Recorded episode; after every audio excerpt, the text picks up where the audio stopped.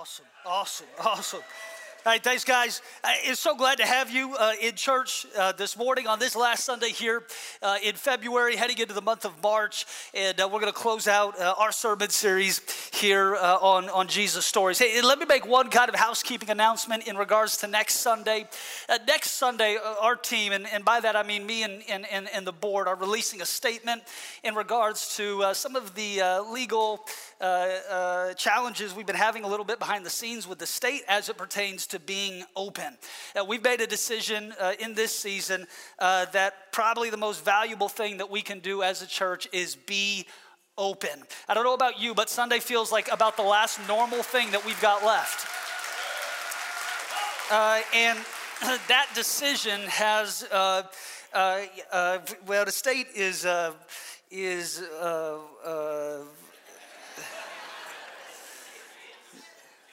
they're in process. See, they're in a different season than us, but they're just in, they're in process. And so um, they, uh, they uh, served me papers last week. But anyways, hey, going to make an announcement next Sunday about that, but I appreciate your prayers uh, as we go forward here uh, in, in, in this community. Uh, our commitment is that Christ has been the head of the church for 2,000 years, and I think he's doing a pretty good job. And so uh, ultimately, our direction uh, and our mandate comes from him. This is the way the Apostle Peter preaches in the book of Acts. He says, I must obey God rather than men. And so, you know, for us, we're trying to do the best that we can. Uh, and we're providing a lot of different ways for people to plug in. We got a whole lot of folks watching online, and a whole lot of different ways that people can plug in kind of to this community through the website and through the app. Uh, but for those who choose to gather on Sunday morning, it is our conviction that they should be able to gather without harassment or intimidation from our state leaders. And uh, uh, uh, next Sunday, we're, we're going we're gonna fill you in on, on some of what we've been dealing with here uh, in the background. I don't have a persecution uh, complex. I just, I'm just keeping my head down, my hand on the plow, and it's just our conviction uh, in this season that, that the Church of Jesus Christ ought to gather. Uh, if not now, then when? so the church was actually created for these types of moments. And so we don't hide under a rock until the storm is calm and then pretend like everything is normal. No, the church is a beacon of hope in a world flooded with crap. And so uh, our commitment is to stay open and, uh, and uh, whether they fine or, or do whatever else, uh, this church and, and, these doors will remain open. Anyways, hey, if you have a Bible, open to the Gospel of Luke, uh, chapter 7. Uh, this morning, we're going to be in the Gospel of Luke. Uh, as we look at a story from the life of Jesus, I think the Bible is the most compelling book in, in all of human history. I think Jesus is the most compelling figure in all of human history. Luke is one of the authors of the four Gospels. He is an eyewitness of the things that he writes. It's not just a story.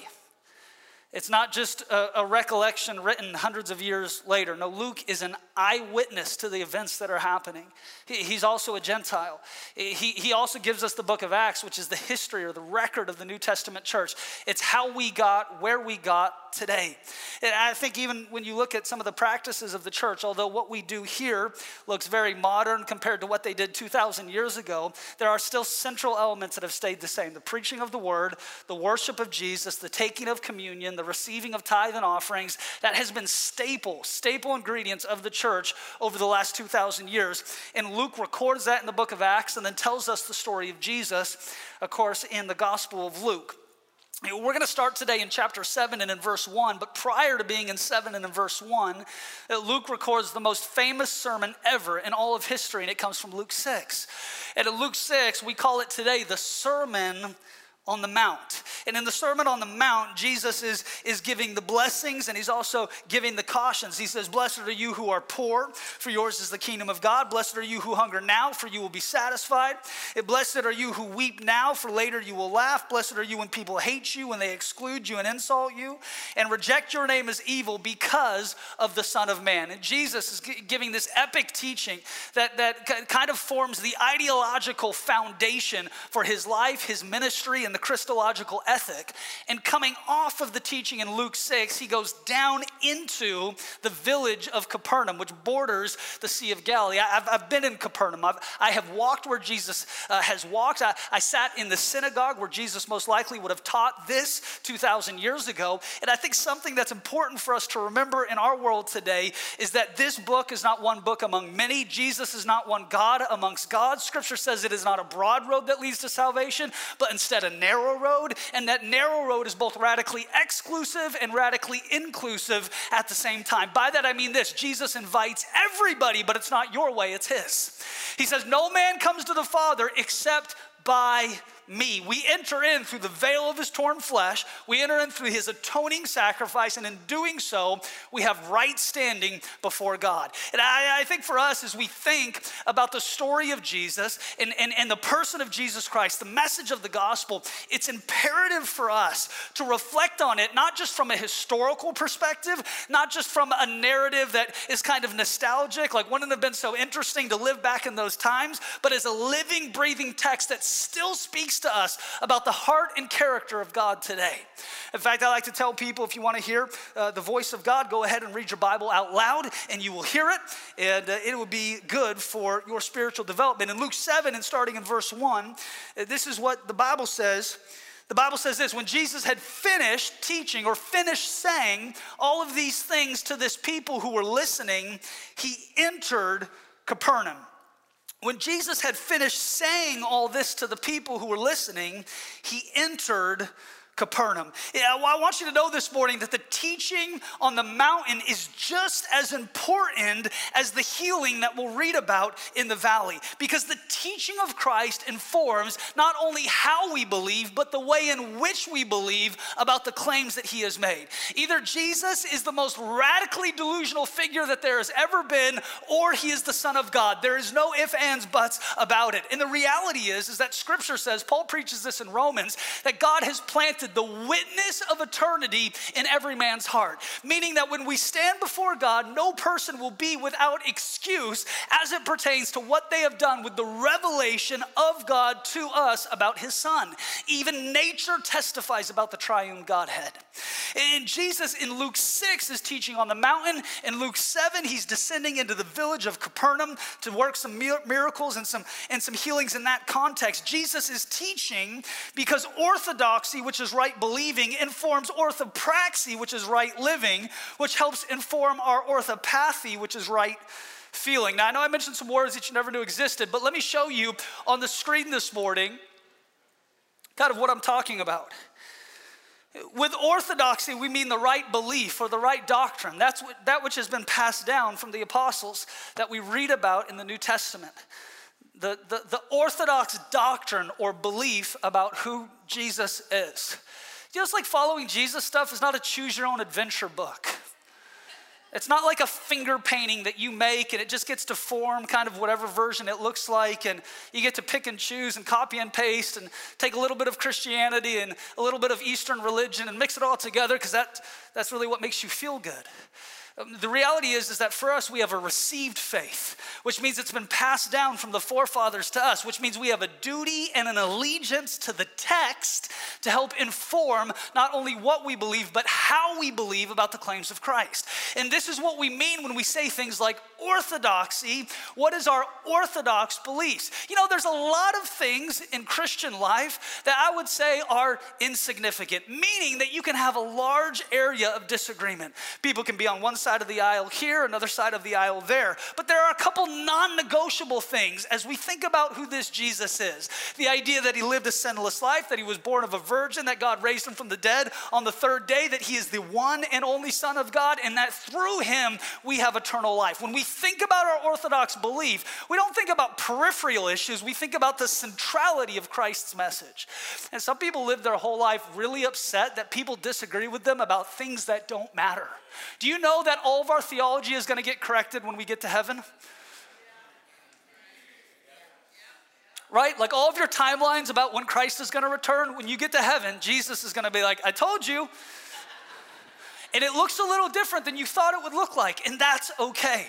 But as it pertains to the central truths, the foundational claims that this text makes about this God that we worship, those become dear to our heart and they inform the framework of our mind. It's orthodoxy. But it's not just right believing or right thinking, it's right behavior, it's orthopraxy. Yeah, sometimes in religious environments, it's all about the praxis, it's all about the practice. It's not about believing right or having the right emotion or having the right foundation. It's just about exterior work. And I think sometimes, as it pertains to uh, exterior work, we've got to be mindful of the critique that Jesus makes to the religious leaders in the New Testament. He says, Y'all are like whitewashed tombs filled with dead men's bones. He says, You have an exterior veneer of righteousness, but you have interior decay. And that happens when all we focus on is praxis. But when you have orthodoxy and orthopraxy and orthopathy, what they do is they insulate your Christian life. I've got right doctrine. I'm confessing with my mouth what I have believed to be true about this God revealed in this book.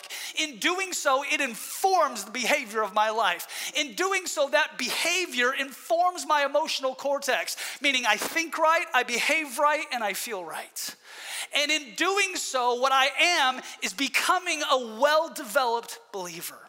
And for us, what do we think about the reason why Jesus makes such a, a, a, a, mark in regards to his teaching? Why, why his teaching and his values and his statements and his parables and his stories have this endearing value all throughout time. It's because Jesus is teaching people how to believe right and in doing so, informing the rest of their lives. Jesus never leaves anything half done. The work in Capernaum will wait until what needs to be delivered on the mountain is fully complete. the brother of, of Jesus, James, says this in James 1 allow perseverance to finish its work. And Jesus says this in John 17 during the high priestly prayer. I have finished the work. Jesus, in this context, is communicating an ethic that we see all throughout Scripture, which is that He finishes everything that He started. He never leaves things halfway done. If you're a believer today and what you're dealing with is not good, let me encourage you with this statement God's not done. Why? Because He's working all things together for the good of those who love Him. So if you'll keep your eyes on Jesus, He will not only author your story, but He will finish your story. Jesus never leaves things halfway done. After Jesus finished teaching, the next assignment awaited him in Capernaum. The Bible says this in verse 2 of Luke 7 There, a centurion servant whom his master valued highly was sick and about to die. And the centurion heard of Jesus and sent some elders of the Jews to him, asking him to come and heal his servant. Watch what happens in verse 3. The Bible says the centurion heard of Jesus. I want you to see something that Paul says faith comes by hearing and hearing by the word of God. That's why we preach Jesus, proclaim Jesus, worship Jesus, honor Jesus, because when Jesus is lifted up, watch what happens. He draws all people unto himself. We preach the word, we teach the word, we worship the living word, which is Christ. And in doing so, it produces faith in this environment for people to believe that God's not done with their lives. You might have came in this morning low on faith. That's okay. Because God is seating you next to somebody who at least has a mustard seed. And in this corporate environment, we pull on heaven, and in doing so, we're able to receive one for another. And when we see this Roman centurion, he's, he's having this mental process on the back end that is being communicated in this dialogue with Christ. I have heard of who you are. Now, he's outside of covenantal faith. He's not a Jew himself. He is part of the same governmental system that will end up putting Jesus to death, but he has heard of the works of Jesus. You know, people in this community are hearing about what God is doing in this property. People in this region are hearing the testimony and the story of Jesus. And John says in the book of Revelation that the story of Jesus carries within it the ingredient of prophecy meaning that when people hear about what God is doing, it produces faith in their life to believe that if God did it for them, He can do it for me. And so the story of Jesus is going out. The Roman centurion is believing based on this faith, this gift of faith that is capturing him. And watch what happens in verse 4. The Bible says, when they came to Jesus, they pleaded earnestly with him, This man deserves to have you do this because he loves our nation and he has built our synagogue. Watch, this man deserves to have you do this because he loves our nation and has built our synagogue. Essentially, this look at everything I've done. I deserve this from God. We deserve nothing, yet we've freely been given everything. You deserve judgment, but you got mercy. You deserved wrath, but you got grace. You deserved hell, but you got heaven. We deserve death, but instead we've got life. And how good is it to serve a God who is unimpressed with our resume? And that's the best news that there's ever been because it's not about you, it's about Him. It's just so interesting to me that the friends of this man are coming to Jesus and what they're presenting is the resume. Look at all the things that he's built for you. Look at all the times that he's helped the people and helped the nation and served you in some sort of vicarious way. And now, out of his activity, he deserves this miracle from the Lord. And Frank, can I tell you, uh, that's what I refer to as kind of the Tower of Babel syndrome. It's what we try to build under our own power to attract the attention of heaven. Yet the Bible says this unless the Lord builds the house, the laborers build in vain. Unless the Lord watches the city, the watchmen watch in vain. So, unless Christ becomes the cornerstone of the thing that's being constructed, then what you build is about you, not about Him. See, that's why you got to build your family system around an honor for the person of Christ. That's why you got to be in a church that first seeks to honor and be in His presence. Why? Because this thing doesn't exist for us, it exists for Him. And it's just so interesting here in this dialogue that they bring all the things that they think that they earn or deserve and are asking for a miracle based upon this resume. Jesus responds to our requests not based on our merits, but instead based on His. Do you know the first thing that God will destroy in pursuit of your heart is the narrative of performance that causes us to try and reach God on our own merits? Scripture says He's close to the broken, He's close to the contrite, He's close to the humble. Uh, the people who should have known that Christ was the fulfillment of what all of the prophets look forward to missed it because they were exalted in their own mind. This was the song of Mary when she found out that she was pregnant with a son of God. She said, Those who have been exalted in their own mind, God Himself will bring low. And I think sometimes in the busyness of Christian life, we can get it twisted. Like, if I could just work really hard and perform really well and present all of these things to God, then out of this transactional relationship, we'll all get is a miracle from Him. And yet, all over Scripture, what we see is the rain falls on both the just and the unjust, and God is most close to those who are most broken. Meaning this, we don't deserve it. And that's the beauty of the gospel is it's not centered around the need that we have in our own hearts but instead around what Christ provides and instead freely gives. And in fact, Jesus says it this way that those who love much have been forgiven much. That those who recognize the poverty of their own spirit and in doing so have an appreciation for the things that God provides are the ones who are closest to what love provides. Jesus responds to our request not based on our merits, but instead based on His. You know, oftentimes when um, I, I, I, preach, that there'll be times uh, where, where I close my eyes and it, I'm just trying to concentrate on the narrative or I'm trying to formulate a thought. And, and somebody came up to me a few weeks ago. They said, Pastor, they said, We know when you close your eyes, you're just seeing stadiums filled with people and preaching and the gospel and and uh, truthfully, what I see when I close my eyes is six years ago when we planted in a living room in Snohomish. What I see is 15 young people hungry for an encounter with the Lord. And what I'm reminded of is that no matter how much other people become impressed with what I build, I've got to stay impressed with what He builds right? And so for me, I've got to continually disengage from the things that would feed my ego and instead invest in the things that magnify His presence. When we magnify the Lord, His benefit is magnified in our own lives. And maybe that's the tyranny of Christian life, is that suddenly we become so impressed with what we build that we forget when we had nothing, God was everything to us. Maybe that's what it looks like to return to our first love and be mindful of those moments where there was nothing impressive about what you offered. and instead everything impressive about what Christ provides. He'll show up. We just have to ask. Watch what scripture says ask and you'll receive, seek and you will find, knock and the door will be opened unto you. For everyone who asks receives, the one who seeks finds, the one who knocks, the door will be open. Which of you, if your son asks for bread, would give him a stone? Or if he asks for fish, will give him a snake? If you then, though you are evil, know how to give good gifts to your children, how much more will the Heavenly Father give the Holy Spirit to those who ask. In verse 6, the story continues. The Bible says So Jesus went with them. He was not far from the house when the centurion sent friends to say to him, Lord, don't trouble yourself. Now, watch how the narrative changes. Lord, don't trouble yourself, for I do not deserve to have you come under my roof. And that is why I did not even consider myself worthy to come to you, but say the word, and my servant will be healed. The presence and the power of God is always attracted to desperation and humility. It's what his power rests upon. I love how, in the centurion's mind, all of a sudden he is combating the narrative of his friends.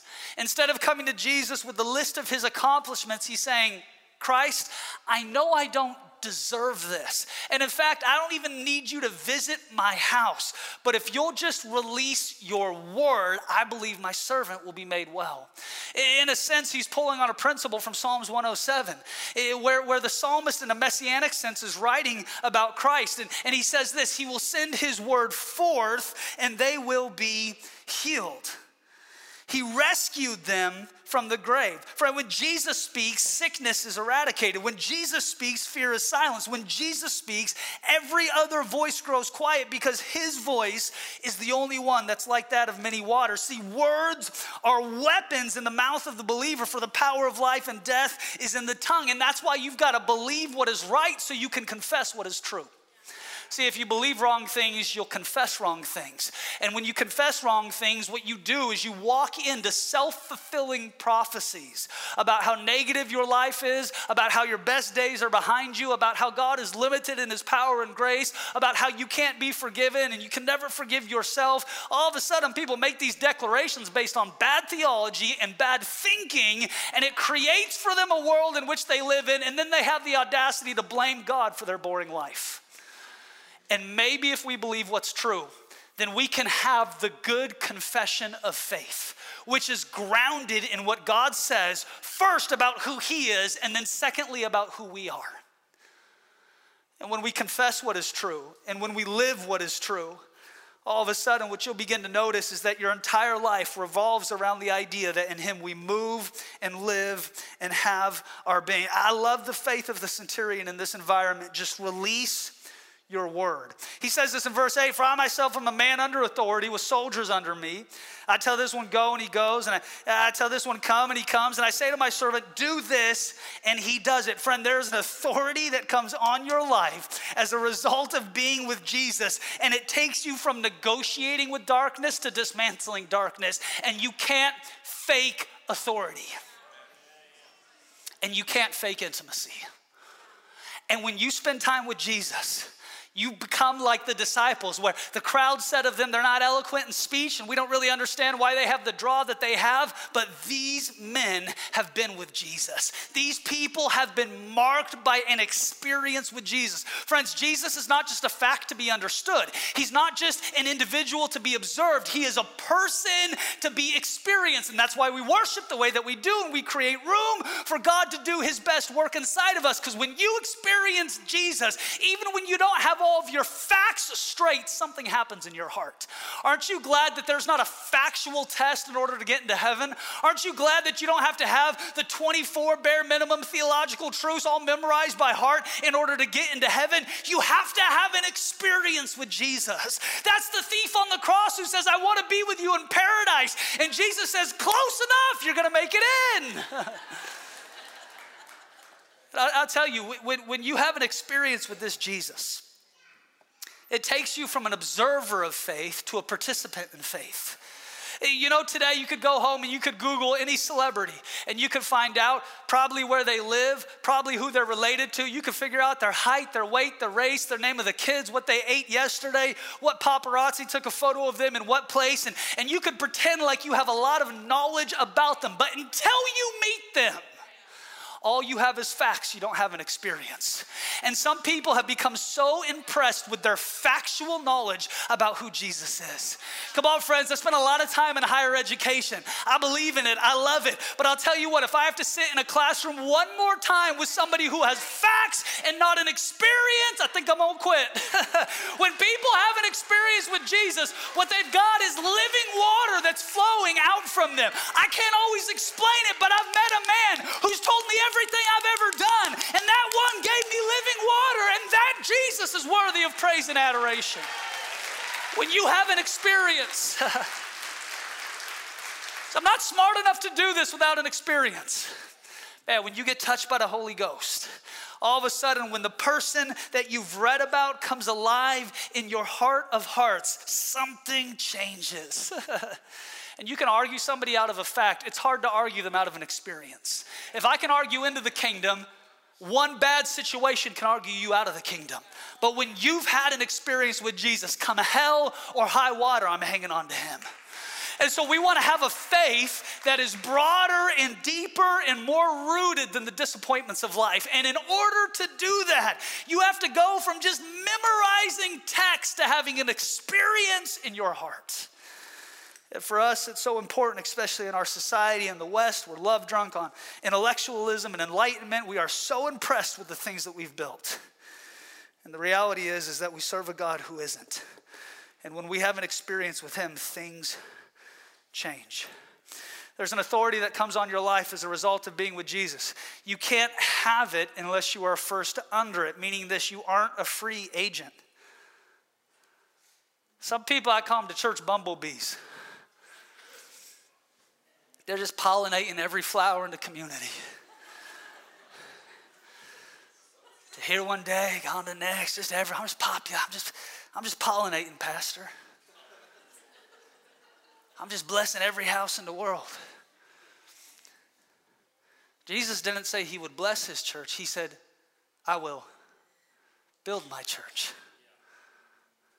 And for us, what we're encouraging people to do is to become builders here at the Pursuit, to help pick up some tools and stand next to me on the wall and help build with Christ, co labor and co heir with Him in Christ Jesus, the work of the gospel here in this community. You know, what I've noticed is that when you are in a house that has authority, God places that on your life as well. And friend, for you and me, as we commit ourselves to a long obedience in the direction of Christ's followership, when we find ourselves planted like oaks of righteousness in the house of God, what it places on our life is an authority to conduct the king's business. We're not just bees buzzing around to a bunch of flowers. We're saying, God, I'm going to commit myself to something imperfect because you're perfect. I'm going to commit myself to something that is broken, that's going to hurt me, that's going to disappoint me, but my eyes aren't on it, they're on you. And together we're going to build something beautiful in the Northwest, not to build our resumes or to stroke our egos, but because there is a wounded lamb at the center of the universe who is worthy of all honor and praise. And when we keep that our focus, we begin to recognize as I submit myself to authority, I have authority in the world around me. Worship and, and adoration takes you to a place of authority by which you can command doors to be opened. Now, watch what happens in verse 9. This is the response of Jesus. When Jesus heard this, he was amazed at him.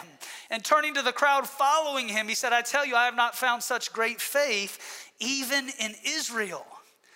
Then the men who had been sent returned to the house, and they found the servant well. The word amazed used in this verse is the Greek word thaumazo, and it literally means to marvel or to wonder. Jesus hasn't even met the Roman centurion, he's just on the road. And the centurion sends word via his servants to Jesus Y'all don't even have to come to my house. Just release your word, and what is disordered will come into alignment. And it's like Jesus stops and takes a step back. And the Bible says he was amazed. He says, I haven't even seen faith like this in all of Israel. The people that I'm coming to seek and save, the lost sheep of the house of Israel, I haven't even seen faith like this. But this man, it's amazing. It's moving my heart, it's catching my attention. I think sometimes our picture of God is like he's an elderly, frail, easily irritated old man sitting on a throne really far removed from the prayers or praise of his people. And every once in a while, he'll pour out a little revival here, a little awakening here, a little resource here, a little provision here. But other than that, he's got a straight face, non emotional, uninterested, disconnected. Can I tell you something? Don't allow your relationship with a dysfunctional earthly father to paint your heavenly father. Just because you were raised in an emotionally sterile house doesn't mean that's how the father operates. Just because you were raised in a disconnected, dysfunctional system doesn't mean that's how the Father is.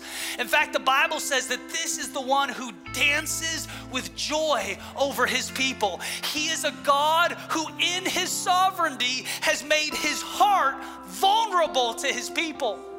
That's why the Bible warns us against grieving the Spirit of God, because He has made His heart vulnerable to His people, which tells me this when we add our faith together to simply believe that God is as good as Scripture says He is, it so moves His heart that He takes a step back and says, This is amazing. Do you know the only other time that Jesus uses this word in connection with faith? You know where it is? Mark 6. And Mark 6 is not a great story. In fact, it's a terrible one because Jesus walks into his home city and there's an entire group of people that miss out on their miracles. In fact, the Bible says Jesus could not do many wonders there because of their lack of honor. And the Bible uses this same exact word. It says, and Jesus was amazed at their lack of faith. And I thought to myself, how many times has God been amazed at my lack? And how can I shift into being a person of faith? That when I capture the attention of heaven, it's because I'm moving the heart of God with a radically desperate and humble faith that simply believes God is as good as Scripture says He is.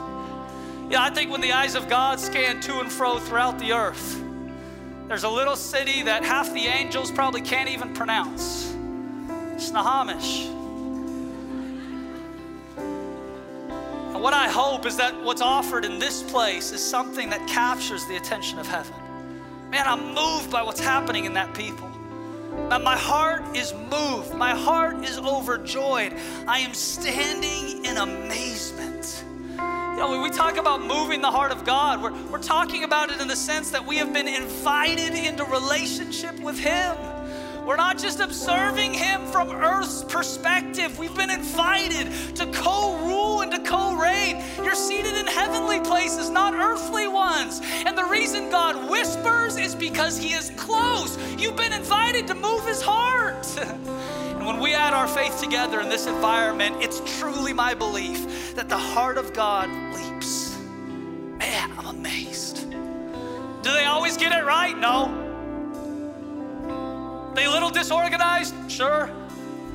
They need my help more than they think? Yeah, absolutely. But man, my heart is amazed at their faith.